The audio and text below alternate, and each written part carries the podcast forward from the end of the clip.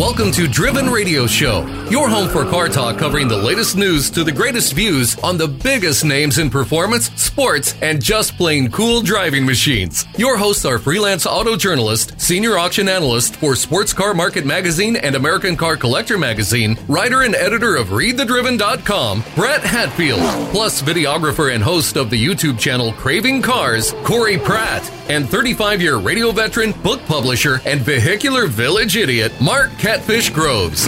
Let's rev up the conversation. Time for Driven Radio Show. Welcome to Driven Radio. I am Brett Hatfield, and you're not. I'm here in Driven Radio Studios in Overland Park, Kansas, with our intrepid engineer and co-host, Mr. Catfish Groves, Yo. and Mr. Corey Pratt of Craving Cars on YouTube. Yep, yep. If you like what you're hearing, tell your friends. If there's something you'd like to hear more of, please tell us. Uh, we still want you to send us some pictures and the stories about your cars. Let us see your projects, your cruisers, your show cars, racers, whatever you got sitting in the garage. We want to see it. If you've got a really interesting story, maybe we'll put you on the show. We can always use more guests. And remember also that you know, I sometimes I feel like we put pressure. If it's it's better be a really interesting story. You know what? Your story's going to be interesting. Just share. Your story's going to be interesting. Bring it up. And it, that doesn't mean your car has to be spectacular because you hear some interesting stories around some true crap boxes. Oh, dude! I uh, over at KCAM. This was months ago, uh, before their last uh, ca- cars and coffee.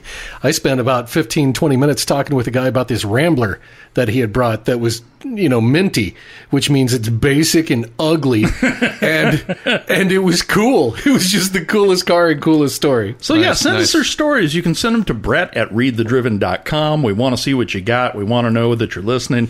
Uh, send us your pics. Send us your stories. Uh, so what have we all done in cars this week? Have you done anything, Mr. Corey? Actually, I kind of took it a little more easy. So the Fourth of July is kind of you know how women tend to have like not just one anniversary, but it's an anniversary that this happened and this happened and this happened and that happened. so we have like four anniversaries. Aw. Two of them lie on the Fourth of July, and I was smart enough to make one of them the same as another date. Oh, Nice. So I only have three dates instead of 4 Uh-huh. Anyway, so we, we we took the time, and it was just about just the wife and I. We went out, and you know what? I hadn't taken any pictures of the newer car we have, so we kind of went around Kansas City, and we just cruised, had fun time, went to the park, had some lunch, and just shot pictures randomly as we drove around. Cool. So that's pretty much that was it. Dude. hey, Nice. it's it's better than a lot of folks did, Mr. Mark. I've been throwing lures into dry damn wells. Honest to God, I, I swear, I- I don't know if it's because it's cruising season now or what, but uh, uh, Facebook has just dried up. People, let go of your Mopars. It's okay At a cheap price. Let- yes, shut up. hey, let Mister, let Mark look at them and try to the buy them from you because uh, oh my goodness, uh, I have been just hammering it left and right, and it's it's pretty dry. I don't want to hear it. I found you one to buy. I still what I mourn over is that one that went over to the Netherlands, and uh, and I should have bought that son of a gun. I should have just ponied up the money and then you know, Time to hop on a plane, man. yeah, yeah, The, Go get it. you know, live and learn. a lot of those Yeah. cars have made their way over to Europe, and uh, they seem to be absolutely nuts for American muscle, especially 50s and 60s stuff. Yeah. Yeah, so, so So- stop it.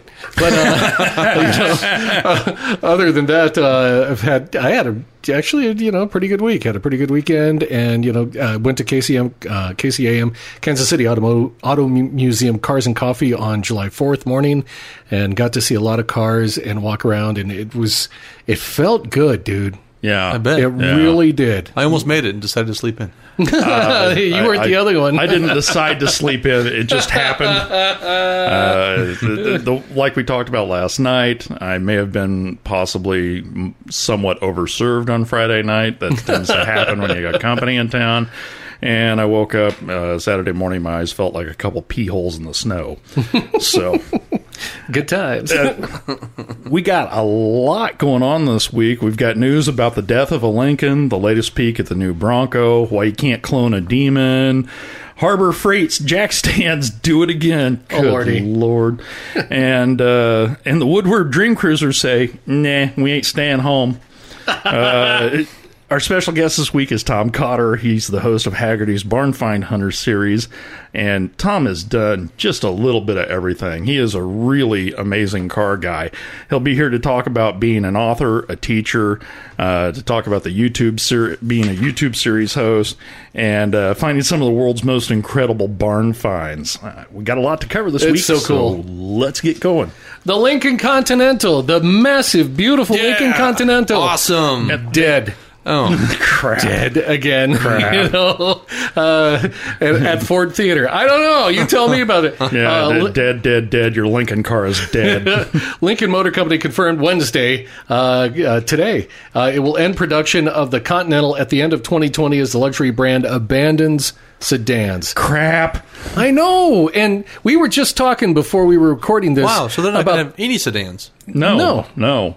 No, no Lincoln sedans. WTF.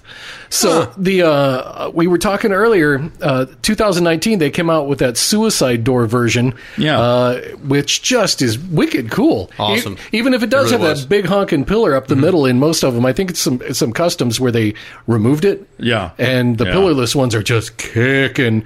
But that uh, either way, it's just so big and classy. It is. and- it's gorgeous. and it's bye bye. And it's gone. You well, U.S. sales of the Continental slowed in recent years. Customers have gone to the brand's crossover lineup. You know, we're talking the MKZ uh, is going to also end.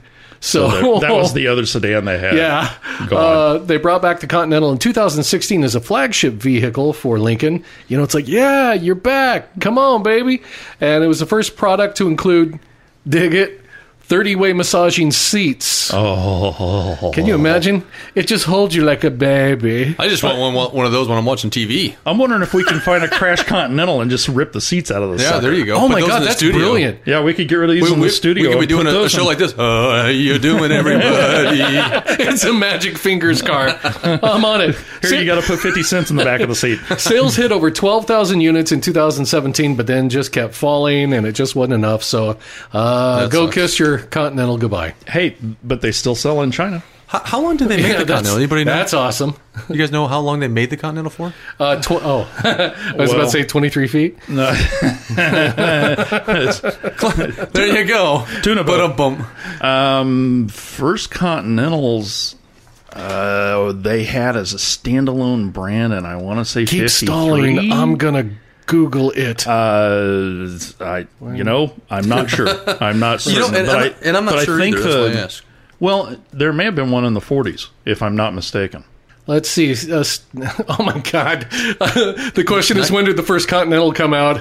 September fifth, seventeen seventy-four. it was the first Continental Congress. Damn you, Google! Yeah, I don't. you I don't- screwed me. I don't think that's the one. Okay, well, maybe we can circle back to that bad mother. 1939. Really? Okay, so I was I was close. I thought maybe You, you, well, that was damn close. So uh, we saw a new Ford commercial this past week. Ford released a Bronco commercial on social media to hype the new SUV before its unveiling on June on July 13th. They were initially going to do it on July 9th, but Yeah. that's O.J. Simpson's birthday. Oh, like, what a celebration that would have been. Oh, Oh yeah, they were going to drive a right, white one down the freeway really slowly with a bunch of cops behind them. irony. Uh, that, the max. that's, that is no crap. They actually I changed cannot- the I cannot release date that. Because it was on OJ's birthday. Uh, though the commercial doesn't reveal the whole truck, a few clips show more than we've seen before.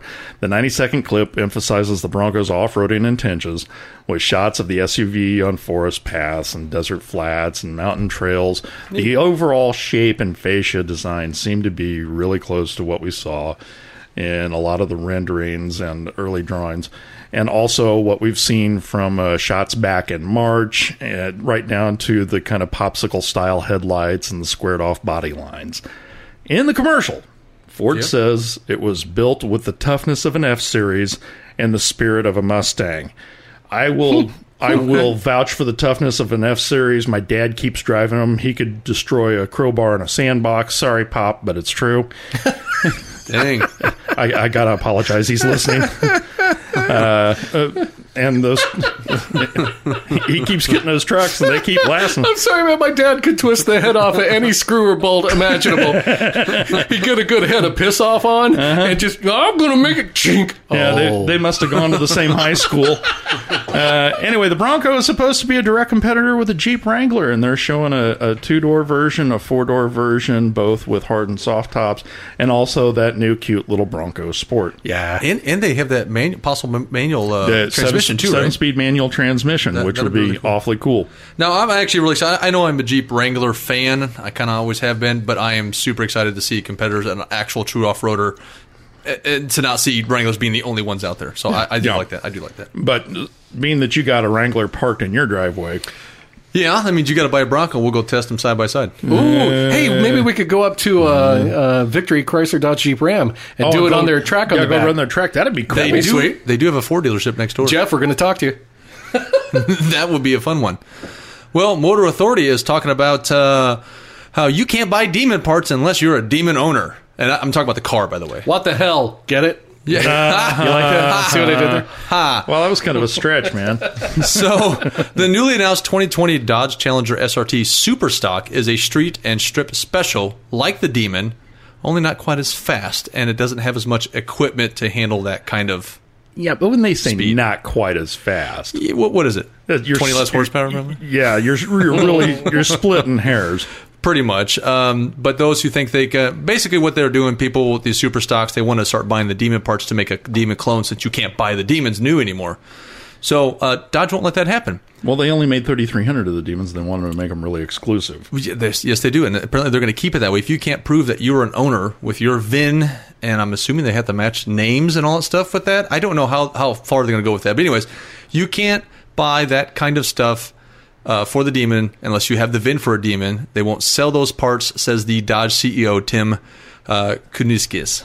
So I wonder if they'll. Hey, good man, Kanuskas. Uh, I'm glad I didn't have to take a stab at it. If you Yeah. have one of those VINs, can you buy 10 hoods?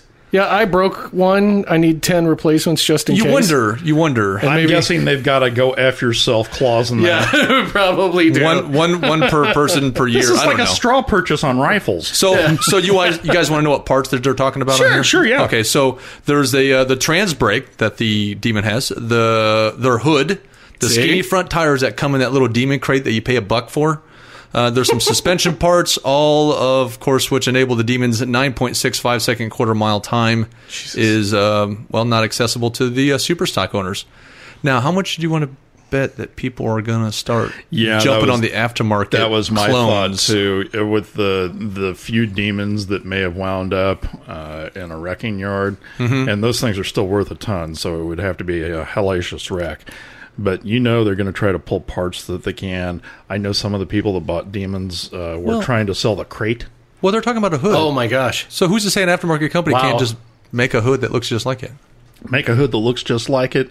Uh, I don't know. Can you can you bar aftermarket companies from reproducing what you made? Maybe if you made it like, let's say, carbon fiber, to say, nope, you didn't have that. We made a carbon fiber hood. You made an aluminum hood. The 2020 Dodge Challenger SRT Superstock does have uh, quite a few demon parts, though, already, which I'm sure that's part of what makes it so fast. Yeah. Like the 807 horsepower supercharged 6.2 liter V8 in engine.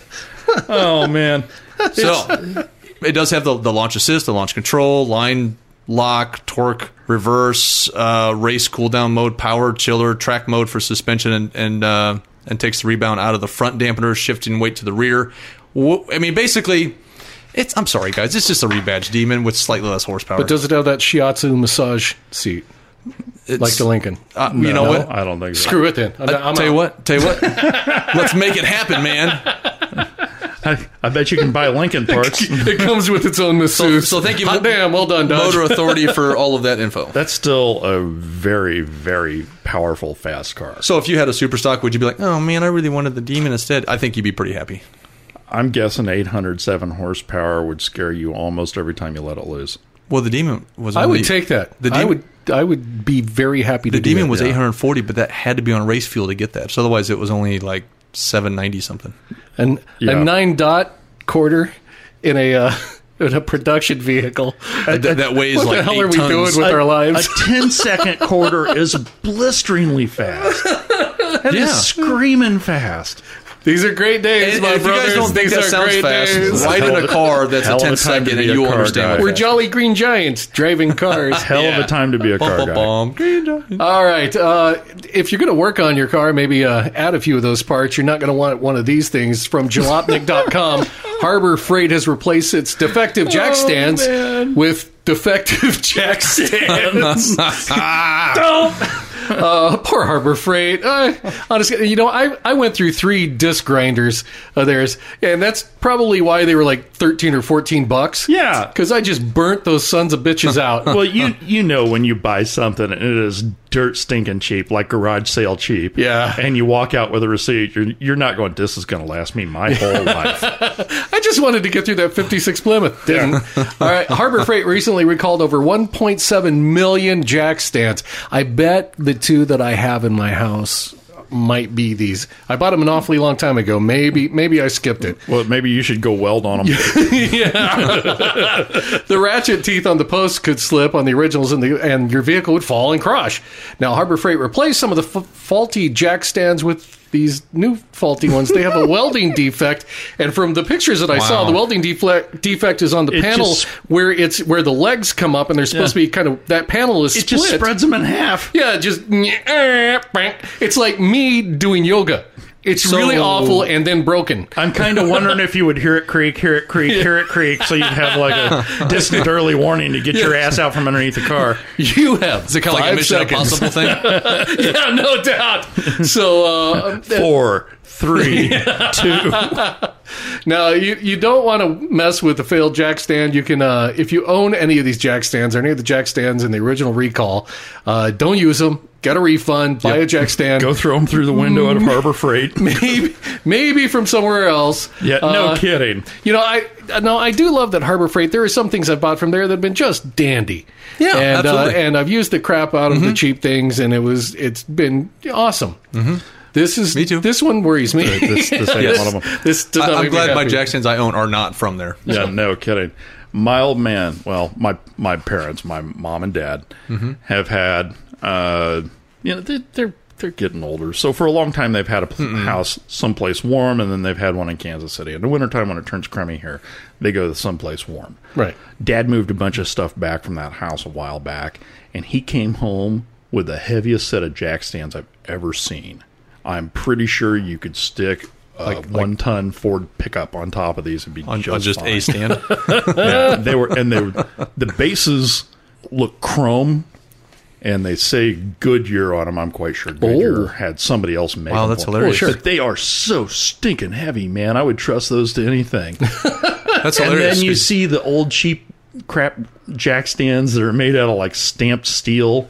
Uh, huh. Uh huh. kind of like the ones and you're, have. you're supposed to hey i've put cars up on top of those and never questioned once would they let go but when i saw what the ones dad had i'm like this is what i'm using from now on That, that's Thanks, hilarious Pops. you say that because I the, the the set I've had for the longest time they're really they're they're big jack stands Mm-hmm. and they're Goodyear with a chrome base and a blue yeah yeah yeah part and they actually even have like a pin so Yeah. so you can lock them in so you don't have to Oh, rely yeah. on the little thing. I, we may have the j- same jack stand. Yeah. Y'all are too I've had fancy. them for like 20 years. I got an old jack from a 55 Plymouth, and I just pull that bumper right up. I don't care if it's a fascia. F it. I'm going to get under it and let Jesus help me change that oil. yeah no kidding Good Oh. for you.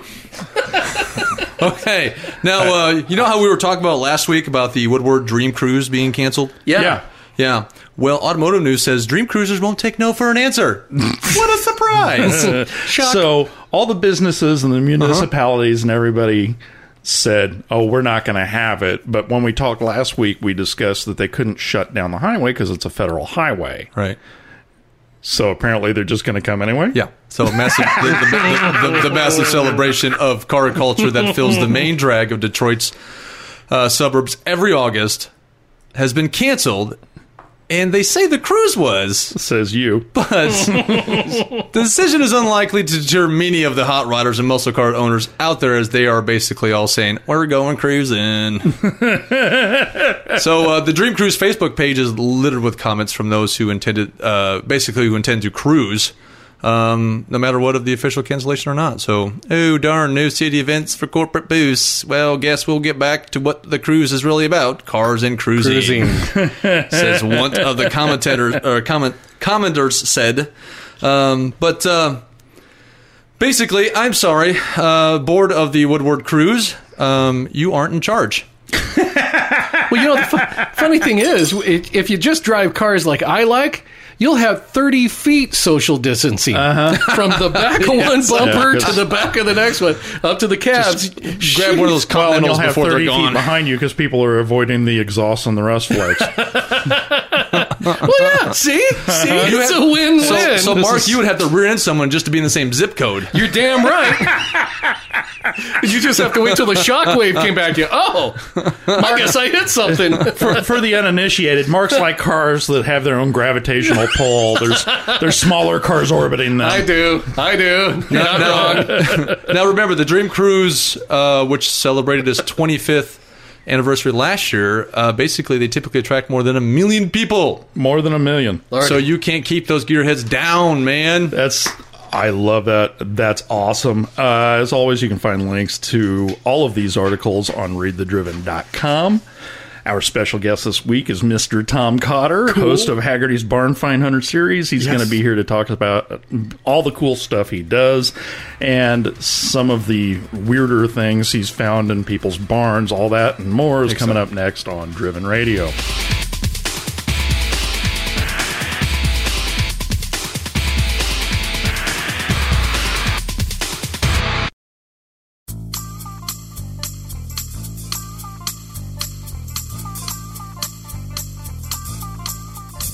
Welcome back to Driven Radio, coming to you from Driven Radio Studios in lovely, stinking hot Overland Park, Oh my Kansas. God, it's so hot. It was 95 degrees today, man.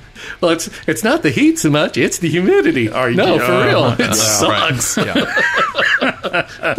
It was way, way bad.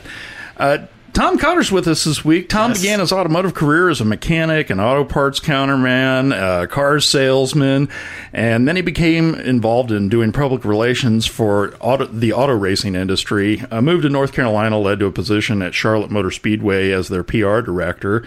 Four years later, he founded the Cotter Group, which became the largest PR agency in motorsports. After 13 years, he sold the business and began pursuing his love for vintage cars on a full time basis. Tom bought a 289 Cobra. Let me say that one more time, kids. Tom bought a 289 Cobra, A real deal. and a real Cobra, and drove that across the United States with his friend Peter Egan. Uh, Tom's written 17 books about cars in the enthusiast world. He's been a contributing editor of Road and Track. He writes for the New York Times. He's a former co-chairman of the Amelia Island Concours d'Elegance. He teaches public relations at Belmont Abbey College. He's the host of Hagerty's wildly popular Barn Find Hunters YouTube series. And he's on the McPherson College Auto Restoration Program's National Advisory Board. Uh, in addition to collecting, restoring, and racing a variety of vintage cars. Tom, welcome to Driven Radio. Thank you so much.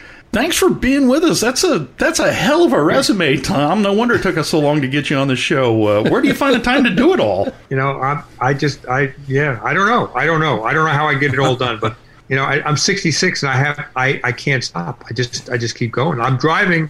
I've got to drive to Hagerty this weekend. I'm in Maine right now. I live in Maine in the summer, and I'm driving to Traverse City, Michigan. and they said, "We'll fly you there." I said, "You know, with the, the pandemic, I don't think I really want to fly, so I'm going to just drive. It's a thousand miles there and a thousand miles back." Good Wow. grief. And I just drove a thousand miles from North Carolina up to here. I just- I'm a driving fool. Which uh, which vehicle are you going to take? You going to take the Woody? Ah, I'm going to rent a car. I'm going to rent a car. We know a guy who rented a Mustang. He got where he needed to go pretty quick. Yeah, Fred Ashmore says that's the way to do it. Yep. So you're 66 and you're you're the car guy's car guy. When did you know that you uh, love cars? When did you know you were a car guy? That, that's that's all I've ever done. I've never played golf. I've never hunted. I've never fished. I've, I'm, I'm, you know, if I go to a party, I'm the average party. I'm a boring guy, but you know, some parties I'm a pretty exciting guy. So you know, it depends on if there's other car guys in the room. But if everybody wants to talk about what the, what, what what the NFL scores are, I'm kind of screwed. So you had lots of uh, stereotypical car guy jobs before getting involved with public relations. Uh, how did you become involved with PR? Well, when I, I, I was racing a Datsun 510 at, at Bridgehampton Race Circuit, Lime Rock, Pocono, I, I found it, you know, I, I like people said, would you write a, a report on the race for our our newsletter? Yeah, sure. And I started to write these reports, and people started to like them. Started to write more and more, and then Newsday, which was the biggest afternoon paper on Long Island where I lived, they said, you know, would you write a story about racing at Bridgehampton? And we need this many words. We need it by then. Blah blah blah.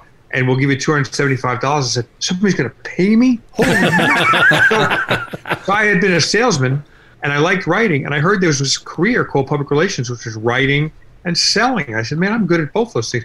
And it was early in the in the kind of early in the career, uh, so I, I couldn't really learn about it. I couldn't go to school. You just had to. I just had to jump off the cliff and, and, and say I was a PR guy, and it worked. It, you know, it's like there wasn't too many opportunities to be involved in auto racing or in the automotive industry on Long Island. So I heard about a job in, in Charlotte, and I got offered the PR director job at Charlotte Motor Speedway in '85, and uh, life's been Betty Betty good to me. nice. Now, after you sold your PR company, you bought that 289 Cobra.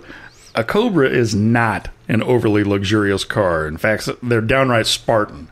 Uh, what was it like? they're, they're horrible. They're horrible. I, I, I was- I just sold a Sunbeam Tiger, and you know they call a Sunbeam Tiger a poor man's Cobra. I have to tell you that it, the, the craftsmanship and the and the coach work on a Tiger is far superior to a Cobra because you know you can actually roll up a window in a Tiger, and Yeah, in there the you Cobra you got side curtains, or you can just you can take the top and flip it over, and you know if it starts to rain. But in a Cobra you got to get out, you got to unload the trunk, you got to take all these bars out and start snapping, and by then you're soaked. So you know a, a, a, a Tiger has real door panels and a dashboard and stuff. A, a Cobra doesn't have any of that stuff. So, uh, but a Cobra is just so wicked. Oh man, so, what was it like Great. driving across the U.S. in one? Pretty good. Uh, it was. I I flew out there. I live in Charlotte, and I I, I flew out to Walnut, uh, like San Francisco. I went. I, I rented a car. Went to Walnut Creek, California, and because I, I found out this guy was selling a Cobra. This is back in 2000, and uh, I, I said, "Can I take it for a drive?" He said, "Here's the keys." And so he gave me the keys, and I just took off. And I, you know, I was gone for like six or seven hours. you know, I went up to Napa Valley. I went to Sears Damn, Point dude. Raceway. I had lunch, lunch up there. You know, The guy a called whole- the cops 37 times. Ferris Bueller and Cotter. I, I came back, and, and this guy he he had a French accent, and he, his his name was Frenchy, and he said, "Where you been?" And I said, well, "I'm a test drive," and he said, "You drive it more in one day than I drive in ten years." and so I said, "Well, I'm gonna I'll take the car." And you know, then I called my wife and I and I held my cell phone up to the exhaust pipe. I said, "Listen to this. This is now our car." and so uh, he said, "So you know, when are you going to have it picked up?" I said, "You know what? I think I'm not going to have it picked up. I think I'm going to drive it." You're crazy. so I, I I decided. You know, I looked up weather, and and the weather in May, you know, it wasn't too hot in the desert. It wasn't too cold in the mountain states. You know, we hit we did hit some snow in Nevada and Colorado. We did hit. Uh, you know, in the desert was 95 degrees. But it wasn't too terrible. So, you know, early May was a good time to uh, do that trip. And it, so we just took nine days. There was no rush. We went north, we went south, two lane roads all across the United States. Oh, wow. It- Oh, it's- wow. It was it was fantastic. That would have been really cool. Stayed, stayed in old hotels, uh, ate in old old restaurants. You know, just, it, it- we tried to live the life of a, you know, 50 years earlier. You know. I was waiting for you to tell us you put a chiropractor's kid through an Ivy League school. So I bought the car with 41,000 miles, and here we are, coming up on 20 years later, and I've I'm almost double that now. Oh, that's so, so, I bought cool. in the in the car's first. Let me see, it was 65, 2000. In the car's first 35 years, I hit 41,000. In the car, and, and, and since then, so it'll be 35. In the car's 19 next 19 years, I, I I'm almost at another 41,000. That's excellent. Nice. That's So the awesome. car has been. I put on Cobra tours every year. You know, because I, I brought the car back. I went to a Shelby meet. And Carroll Shelby came over to me. He was driving his Lightning pickup, and he said, "Is that the car that drove across the United States?" I said, "Yeah." I've heard about you. That's what I'm talking about. I didn't build no damn trailer queen. And so, uh, you know, I started. Wow. So I, people like were amazed. You dr- like you actually drove that? Yeah. So I put on these tours every year. I guess I've put them on now for maybe 15 or 16 years. Uh, tours for real Cobras and the deal is you got to have a CSX 2000, which was a 260 or 289, mm-hmm. or a CSX 3000, which was a 427 or 428, and you can't be an asshole. So that's the qualification. that last rule is pretty important. Uh, sure. That might be a tough hurdle yeah. there. no gold chains, you know, none of that shit. So the uh, so we've had as few as 15 cars for a small event, and as many as 30 cars. Oh like my we God. do a big event like 30 at the Grand Cobras. Tetons you know, so it's East meets West.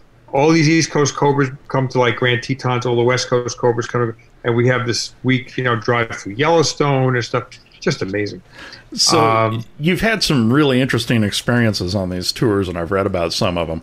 Uh, and I've got one specifically in mind. What's the scariest thing you've done on one of those tours? Four of us, four Cobra owners, myself and three other buddies, decided we found out there'd never been a Cobra in Alaska. Uh, Mm-hmm. so we decided, well, let's let's go do a tour of Alaska, and so we took two weeks, and and we made you know did a big circle of Alaska. Landed, we started and finished at Anchorage, but we took about a two thousand mile drive around the whole mountain ranges and ferry boats and all that stuff to get back to where we were.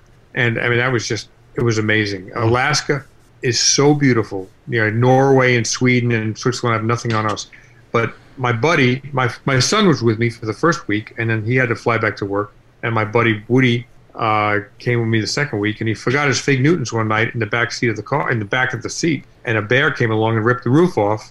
And Oh dear. Fig Newtons. Damn it. you Probably really one of those big No. nudes too. You know, so the car's got three slight dents in the cor- in the rear quarter panel, which I'm leaving there. They could be pressed out because there's no cracked paint. You destroyed the original roof, which was sad, but uh, it was muddy in the interior because his paws were all muddy and stuff. But I mean, thankfully, he could have ripped the doors off that car. The the officer, the trooper that came along, looked at the size of the paw print and he said that was probably a 600 pound bear. They could have Cobra doors are nothing. It's like tinfoil and he could have ripped those doors off. So I am so lucky because I was able to complete, you know, almost another week of driving. And, and if he had ripped the doors off, it would have been kind of tough. Yeah. What's it like to try and drive one of those in the snow? Uh, well, I've, I've have I, driven this? yeah, well, wow, yeah. We did a tour through uh, Big Sky, Montana once, driven, you know, the low country to the low country, but there's a mountain range in between. And so we all decided we had to get back to the other side for the hotel room that night. Let's go over the top. Well, the higher we got, this, you know, turned to drizzle, rain, sleet, snow. Didn't hail, but it was like, ooh. And so it was you know, we we had probably two inches of snow, but underneath that snow on this little mountain road was ice, and we had 30 cobras. And oh uh, my goodness. it got to the point where there was a 427 leading all of us up this mountain. Well, 427s have tires that are probably 10 inches wide, 12 inches wide, something like that, and they're and they're basically like a racing tire. Right. And this cobra couldn't go anywhere. He's like we're going uphill, uphill, up, and he zzz, wheels are spinning. So, and in fact, all the 427s we had to, they couldn't turn around. They didn't have a traction. So we a bunch of guys got in the left front and the right rear, and we had to spin the car like on a on a turntable in the ice. And the 427s had to go back down the mountain and take a three-hour drive around it, but the small blocks went up and over. Oh, so man. the oh, small wow. blocks went again. Oh man, I, I can't imagine trying to do any of that on snow and ice. That would be so scary. Oh, Oh, yeah. wow. So, shifting gears just a little bit, what is the importance of barn find cars? Well, you know, to me, the first barn find car I found, and you know, let's. A lot of people say, "Oh, that wasn't a barn; it's not a barn find." That's a lot of crap. A barn find car, and you know, it's it's my term. It's like my life is is is barn find. So it's a neglected, ignored, abused car. Doesn't matter if it's in a warehouse or in a field, a carport, in a barn, whatever. The importance of to me, it was always the op- it was it's like a gateway drug to old car collecting. It's like you know if if you want a a car the easy way, you get online now, or in the old days, you go through Hemmings and you'd find a 36 Ford Roadster, and you and you paid a lot of money for it, and you got a great car, but you had to have a lot of money, and I never had a lot of money. The way to jumpstart that whole cycle is to find a car in somebody's yard that has no for sale sign on it, and so therefore they haven't done any investigation on the car's value. and you got to remember when I started this, there was no there was no Barrett Jackson auction, there was no eBay, they'll bring a trailer, so you can go to somebody, knock on the door, and if they'll you know if you if you sell yourself right, they'll they'll invite you in for some iced tea. They'll take you out in the back and show you the cars. And let me show you what else I have. And before you know, it, you spent three hours there. And then you've sold yourself as a friend. And once you sell yourself as a friend, then you could potentially buy something because people like to do business with friends. So uh, it's it's a little bit of a sell job, but then you can buy it. Then you have a good chance of making up a value and them accepting it, and and then so then you can get in a much lower basis than if you were to buy it through Hemmings or now on Bring a Trailer or something. So you know you can't always find what you are looking for. Like people say to me through the Hagerty Barn Find Hunter series, oh, you know, why don't you find your 426 Superbirds? Well, you, you, know, like you open a barn door, you open a garage door, there could be a, you know, it could be a, a Farmall tractor, it could be a Rolls Royce, it could be a Hemi Super. You don't know what's behind the door. So Yeah. You can't go trying to find something. You just have to find it. Yeah. And, you know, maybe it's something you're interested, maybe not. But, uh, you know, it is what it is. So I've, I have found, I mean, in my lifetime, thousands and thousands of cars. I've bought a few of them. Um, to me, the most desirable car I've ever found. I mean, I've found Ferraris, Cobras, big block Cobras, small block Cobras. I mean, also, but I have been a, a Cunningham freak. A Cunningham, Ooh. Briggs Cunningham was a, Cool. a race driver back in the 50s and built his own cars. He built nine race cars and 25 street cars. And I own one of those 25 street cars. Oh. Got a Hemi engine with four carburetors. And I've always dreamed about owning a Cunningham. And I gave a talk one night to a car group. And as I finished the talk, it was a slide presentation, whatever. And I sat down, and the guy said to me, "What would be your ultimate barn find?" And I said, "Well, you know, to tell you the truth, my my whole life since I'm a kid, it's been to and it's 89 Cobra, but I've found actually several of those. So I've uh, I kind of I've lived that dream." He said, "What would be your second ultimate barn find?" I said, "Wow, nobody's ever asked me that before." But it would be to find a Cunningham. But I said, you know, there's only 25 Cunninghams. They're, I'm sure they're all owned by very rich collectors. And he says, I know where there's a Cunningham. Oh, oh, And I'm in, I'm in Spartanburg, South Carolina. Not where you'd expect to find a car that, when they were built, was the most expensive American car. You could buy three Cadillacs for the price of one Cunningham. Wow. Yeah. And so, you know, and, and my mind starts working like, okay, it probably is, you know, something that has a Corvair engine, it's got a fiberglass body, you know, it's some kind of kit car that looks like Cunningham. He says, my friend's got it. I can take you there next week and show you. And son of a gun, his friend had it in a basement in Greenville, South Carolina. And I bought it with no documentation at all. Not at all. There was no, I didn't know what serial number it was. I know anything about it. And it turns out now I've owned it for probably 12 years. It's the most documented Cunningham in the world. I know that car. I've got, I know the entire ownership lineage. I've got factory photographs. No it was kidding. the press car. So this is the car that journalists would drive, Oh. magazine stories, oh, books, that kind of thing. yeah. I've got old titles and photographs, and I've met a number of the owners. A couple of owners are still alive. It's, I mean, it's an amazing car. So that Cunningham, it's the ultimate American hot rod with an aluminum body made in Italy. It's like you know, it's got a Hemi engine with a Vignale body. I have brought it to concours events. I've brought it to rat rod events. I've raced it on road races. I've hill climbed with it. The only thing I have, I want to do drag racing is going to be this year, but it'll be next year now. I- I've done it's it's the perfect car, and it, I bought it flat. It was just flat black. Somebody primed it back in the '50s, and that's the way it is now. The interior's all ripped up, but I restored it mechanically, and that's my find of a lifetime. That's incredible. Nice. That Yes, is it is. incredible. Absolutely. What's the logic behind chasing a barn find versus a car that's already done, aside from money? First of all, I mean, I- you know, I don't know about you guys, but when I was a kid, you know, finding treasure was, you know, like it's it's the hunt, and that's why people in Barn Find Hunter think I buy all these cars. I don't. You know, to me, It's the hunt. I just love snooping and finding leads. Go to the auto part. Like if you can find an old auto parts store in a town, and ask them, is, is there a guy in town that restores old cars? And they'll tell you about, oh yeah, the guy up the block. He's got some Model A's. Well, I can go to a town. It can be in Arizona. It could be in Alaska. It could be in Maine. Doesn't matter. And not have a single lead. Now people send me leads, but uh, almost all the time I turn them down because I don't want to turn into American pickers.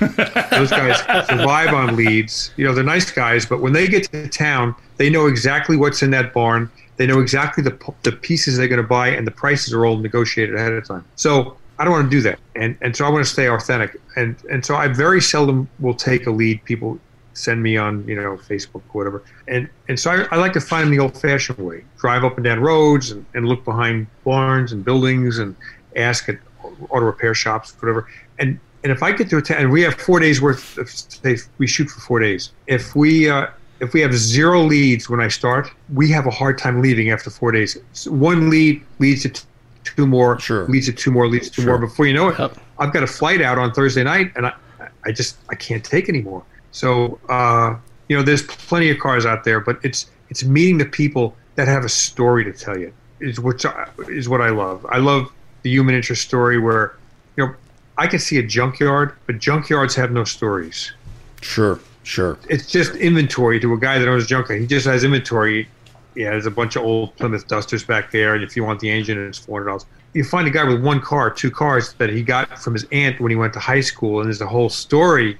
I'd rather find one car with a story than 900 cars in a field. Sure. Yeah. Mm-hmm. Yeah. True. Uh, you know, we we both missed the uh, McPherson Cars show this year. It was unfortunately canceled. Uh, and I remember seeing you there last year. Uh, I think you got locked out of your trailer for a minute. oh.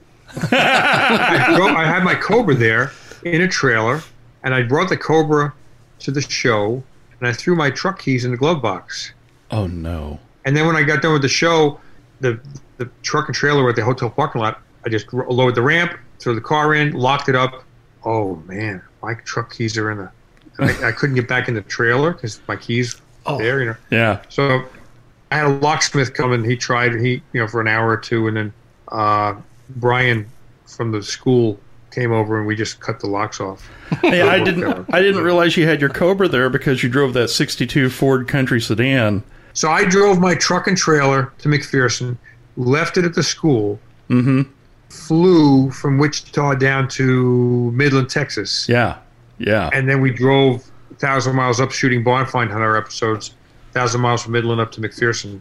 And I left the wagon at the school. That was such a cool story. Um, how did you become involved with the school and the and the restoration program? Well, you know, they, they, they were looking for some people to uh, add to the the advisory board, and you know, I, I typically, you know, I have a lot of energy, and I have a lot of ideas, and I think I was recommended by uh, Paul Russell and Scott George. Okay. Scott George, who runs the Revs Institute down in Naples, Florida, and Paul Russell owns Paul Russell Restorations in Essex, Mass. And I knew them both. And they, you know, I got a call from them. Would you consider? I said, yeah, I really would. And now I just, I love that program. I love the students. I love the teachers. I love the, the curriculum. It's just so wholesome. Where, you know, every year they have the student run car show. They they handle ticket sales, registrations, concessions, souvenirs, uh, placing the cars, awards, and then you see some kid like he's part of the Model T buildup, and and they build this Model T, which is all disassembled, mm-hmm. and in six and a half minutes they can take a disassembled Model T and make it running again. Put the body on, put the engine in, put the wheels on, and make it running. And then he's got to wipe grease off his hands because he's in the jazz band. It's just, it's so wholesome. It's like, you know, every year I leave there, I got tears in my eyes. It's like, you don't meet, this is like, these are like kids from the 50s, you know, like Ozzie and Harriet. And, oh, yeah. yeah. Father knows best. You're, uh, you're missing the grand finale, though. I know Luke Chennel is dying to get you over to the post show barbecue. yeah, I, I, usually have a reason to leave.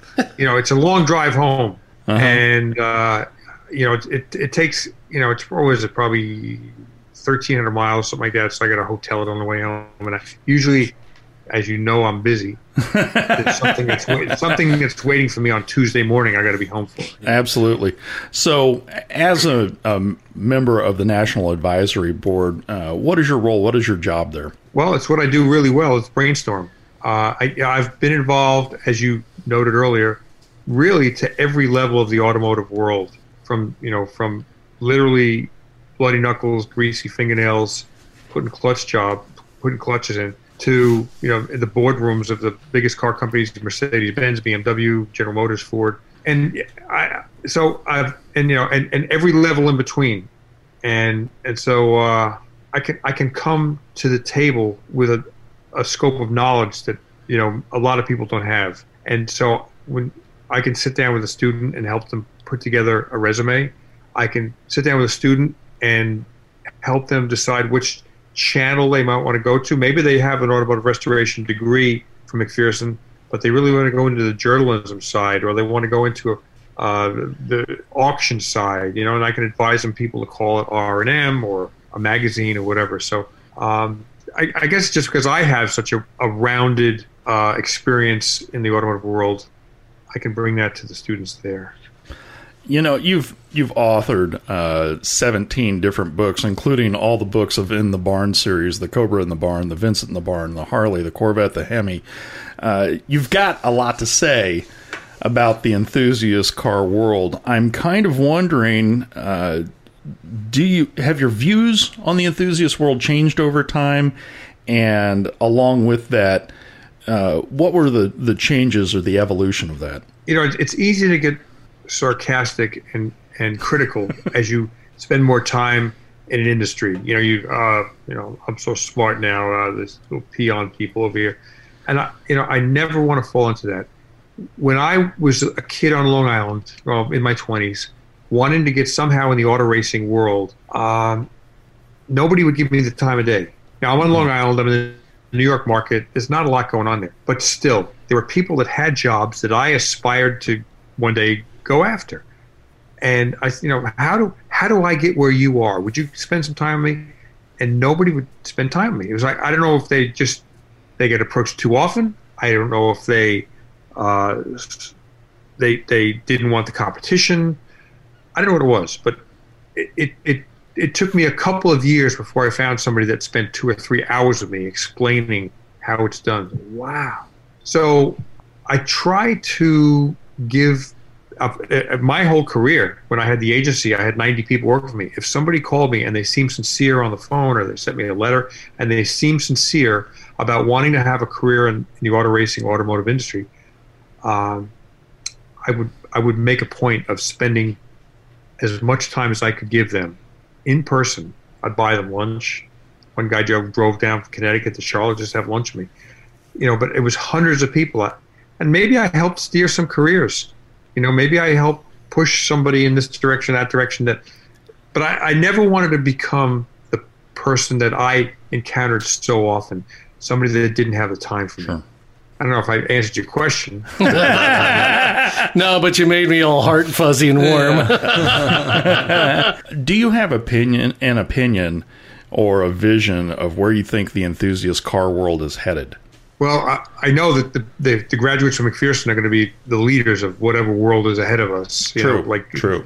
If we discount the pandemic world right now and, and assume that one day it'll get back to normal again, uh, it's it's rare to find young people who are as, en- are as enthusiastic as I was when I was their age. And you know, because I got my I had all my driver's license information filled out when I was 15, and the day I turned 16, I got my road test and I was driving. There was nothing more in the world that I wanted to do than than have a driver's license. It was freedom. And now you, you meet kids that are 19, 20 years old. They, they don't have a driver's license. They don't care. They you know they have a laptop, and I guess that gives them the freedom they want. But when I find a young person that really has it in their heart that you know, they, they love cars, oh man, I'll I'll do anything for them. Know, because that's the future of the industry that I, I kind of helped carve. Um, Barn Find Hunter, the the series I do for YouTube for Hagerty, it's originally I was going after cars that I that I'm interested in. Like let's face it, when I was bu- like the Woody that I drive on my program, 39 Ford, I bought that when I was 15 years old for 300 bucks. It was 1969, I had grown up reading Hot Rod magazine, Rod and Custom magazine, knowing these old cars, 32 Fords, Model A's, flathead engines, you know, all this kind of stuff. And so I can I can talk to that indefinitely. But Hagerty's biggest base of new customers are for people that enjoy cars that are newer than World War II, mostly 60s and 70s and 80s. So I'm enjoying that too because I've got you know a bunch of cars, 60s cars, maybe 70s cars. No, I have a lot of 60s cars, and uh, so that's where I'm going after. So I just did a, a series of uh, a couple of days down in Atlanta, and I was only going to concentrate on finding newer type cars and Mazda RX-7s, Datsun Z cars, mm-hmm. Alphas, uh, those you know GTIs, 2002s, things like that. And uh, man, we had we got really great responses back. So that tells me that a lot of people watching this are into newer model cars. So if you think about it, guys that are my age, I'm 66. Actually, guy, I'm I'm I'm probably not typical because I fell in love with cars that were built 20 years before I was born. But if you think about it, the cars that you are in love with now are the cars that you felt you know you were a kid. So maybe they're 10 years older than you are, or or maybe the same age you were born, and, and you know some the kid next door had a GTO or a Shelby Mustang.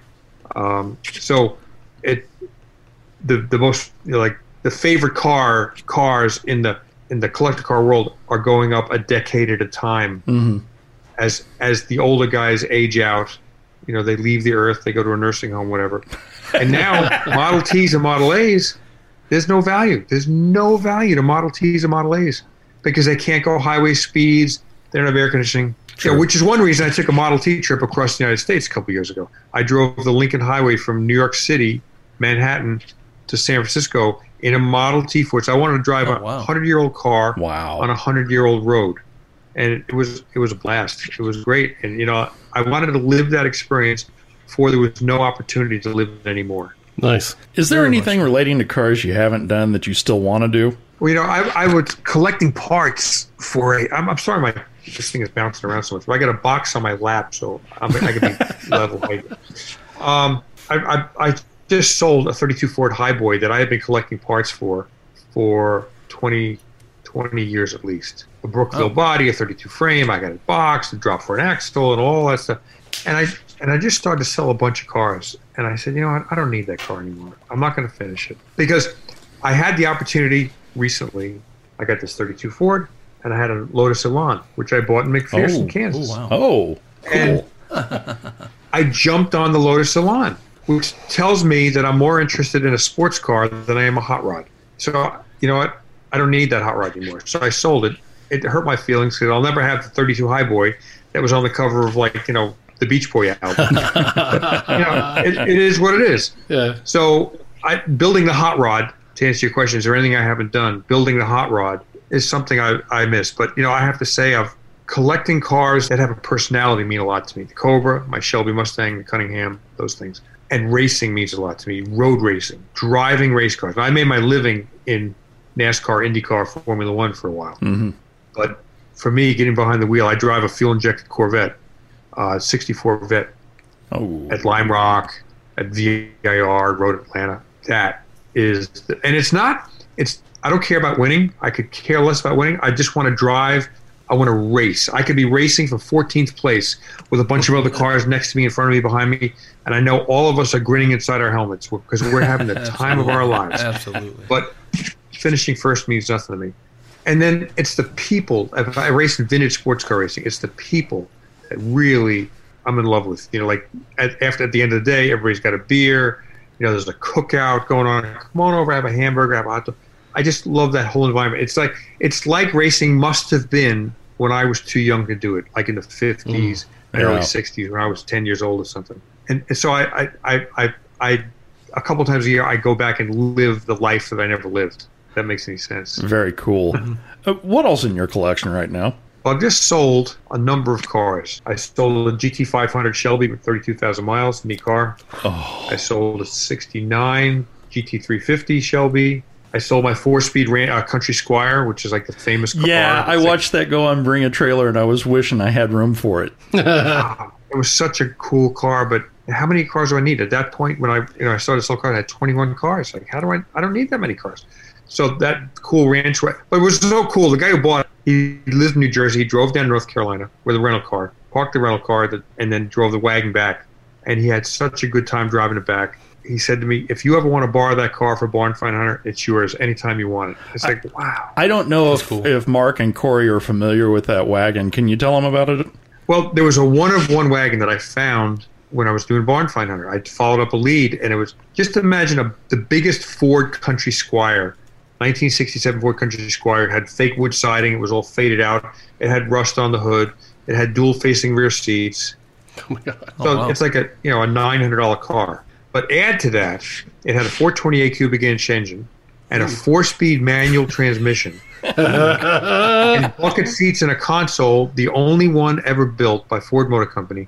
It was uh, signed off by Lee Iacocca, who at the Oh, time was okay. head of Ford, president of Ford Cars. Uh huh. And you know, owning a car like that, it's like wow. This so I would drive that car on episodes or pull into a gas station or something like that, and people here said, "Yeah, cool, you're a dude," you know, or children don't look at him; he's a homeless man. so, you- you- you- yeah. So it, it, it, it went either way. You know, you had to have a That is you had to have a strong stomach to, to handle that, the rejection. You know, when these kids look at you like those, you know, they start saying prayers. So after after the sell off, what's left? I know the Cobra's there, and I know Oh, the let me tell you what else. there. I sold.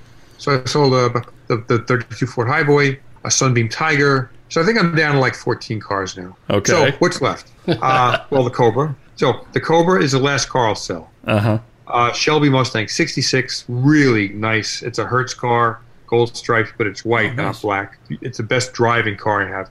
The Cunningham is three. 39 Ford Woody wagon, which I bought when I was 15. Mm-hmm. A 53 Ford two door wagon, which I bought when I was 18. Okay.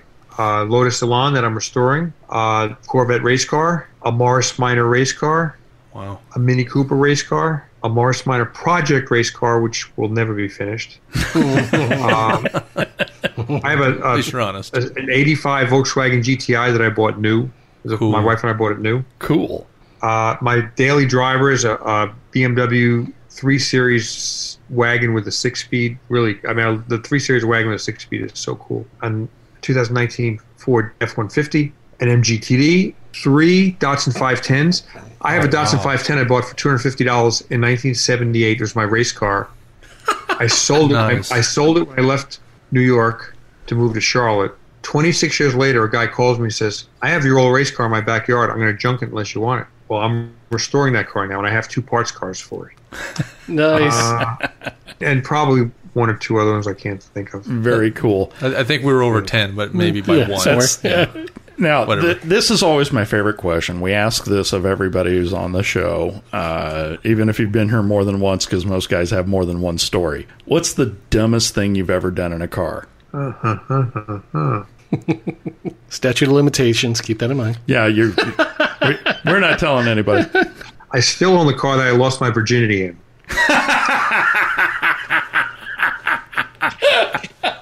That's perfect. Hey, dude, that was the dumbest thing she ever did in a car.